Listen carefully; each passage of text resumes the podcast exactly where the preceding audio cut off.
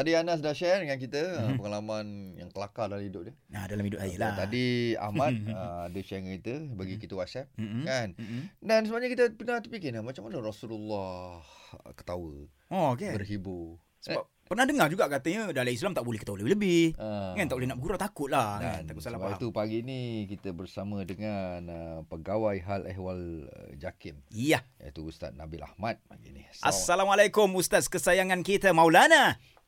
Waalaikumsalam warahmatullahi wabarakatuh Ridwanu. Masya Allah. Uh, Ustaz, Allahu akbar. okay, kita tengah sembang pasal perkara yang melucukan dalam hidup kita lah Ustaz kan. Tapi macam mana kita nak handle kelucuan tu boleh ke nak ketawa lebih-lebih ke? Dan katanya dulu ada sahabat Nabi juga suka melakukan perkara lucu.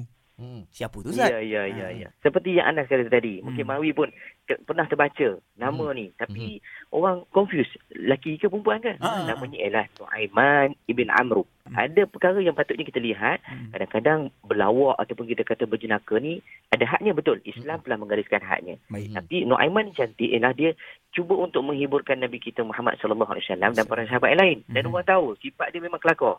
Tapi kelakar dia tu Nabi suka dengan cara tidak berlebih-lebihan. Okey. Ha, baik. satu ketika kalau kita ambil satu cerita, Ha. Nuaiman ni dia nak bagi hadiah dekat Nabi. Dia Mhm. tahu Nabi suka mi, mi, uh, makan madu, Mhm. tapi dia tak ada duit. Jadinya dia pergi dekat penjual madu. Tadi dia kata, "Okey, aku nak madu tapi kau bagi madu ni dekat tuan rumah ni, nanti tuan rumah akan bayar." Oh.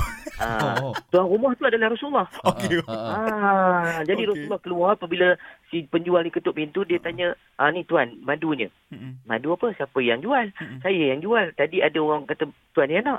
Hmm, aku tahu dah siapa dia ni. Okey. Aku jumpa Naiman. Naiman kata, aku ni sebenarnya aku sayang kamu Rasulullah. Tapi aku tak mampu nak bagi apa-apa. Okey, ha. Cuma aku nak bagi gembiranya ialah aku nak hadiahkan sesuatu yang kamu suka. ha, Rasulullah ketawa. Rasulullah tahu dah. Ha, ha, ha. Sifat Naiman ni. Ha, gitu. Eh, best Ustaz kalau dapat bergurau dengan Rasulullah macam tu kan. So boleh lah. Boleh lah. Tapi macam mana kan Rasulullah ketawa? Nak tahu lebih sebenarnya, Ha, ha. Rasulullah ni dia dia ada hak-hak ketawanya. Hmm. Bahkan diceritakan oleh para sahabat bahawa Nabi SAW ketawa sampai tak nampak anak tegak. Tu dia. Ha, macam Kadang-kadang hanya nampak muka yang senyum. Ha, jadi Okey. kita ni kalau kalau gelak, bukan Hmm. cakap nak tekak keluar, berguling-guling kita tu. Kan?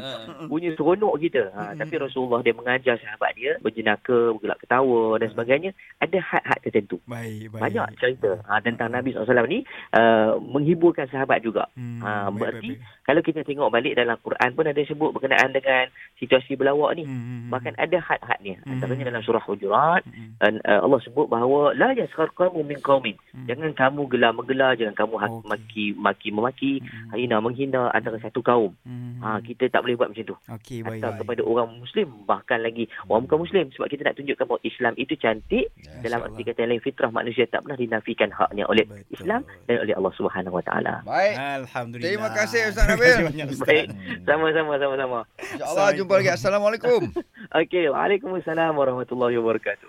Alright lah Mawi Rasanya lepas ni aku kena train diri aku Supaya tak ketawa sampai boleh masuk mikrofon dalam mulut aku ni Betul juga. Aku nak bagi kau hadiah tapi dia? kau bayar sendiri.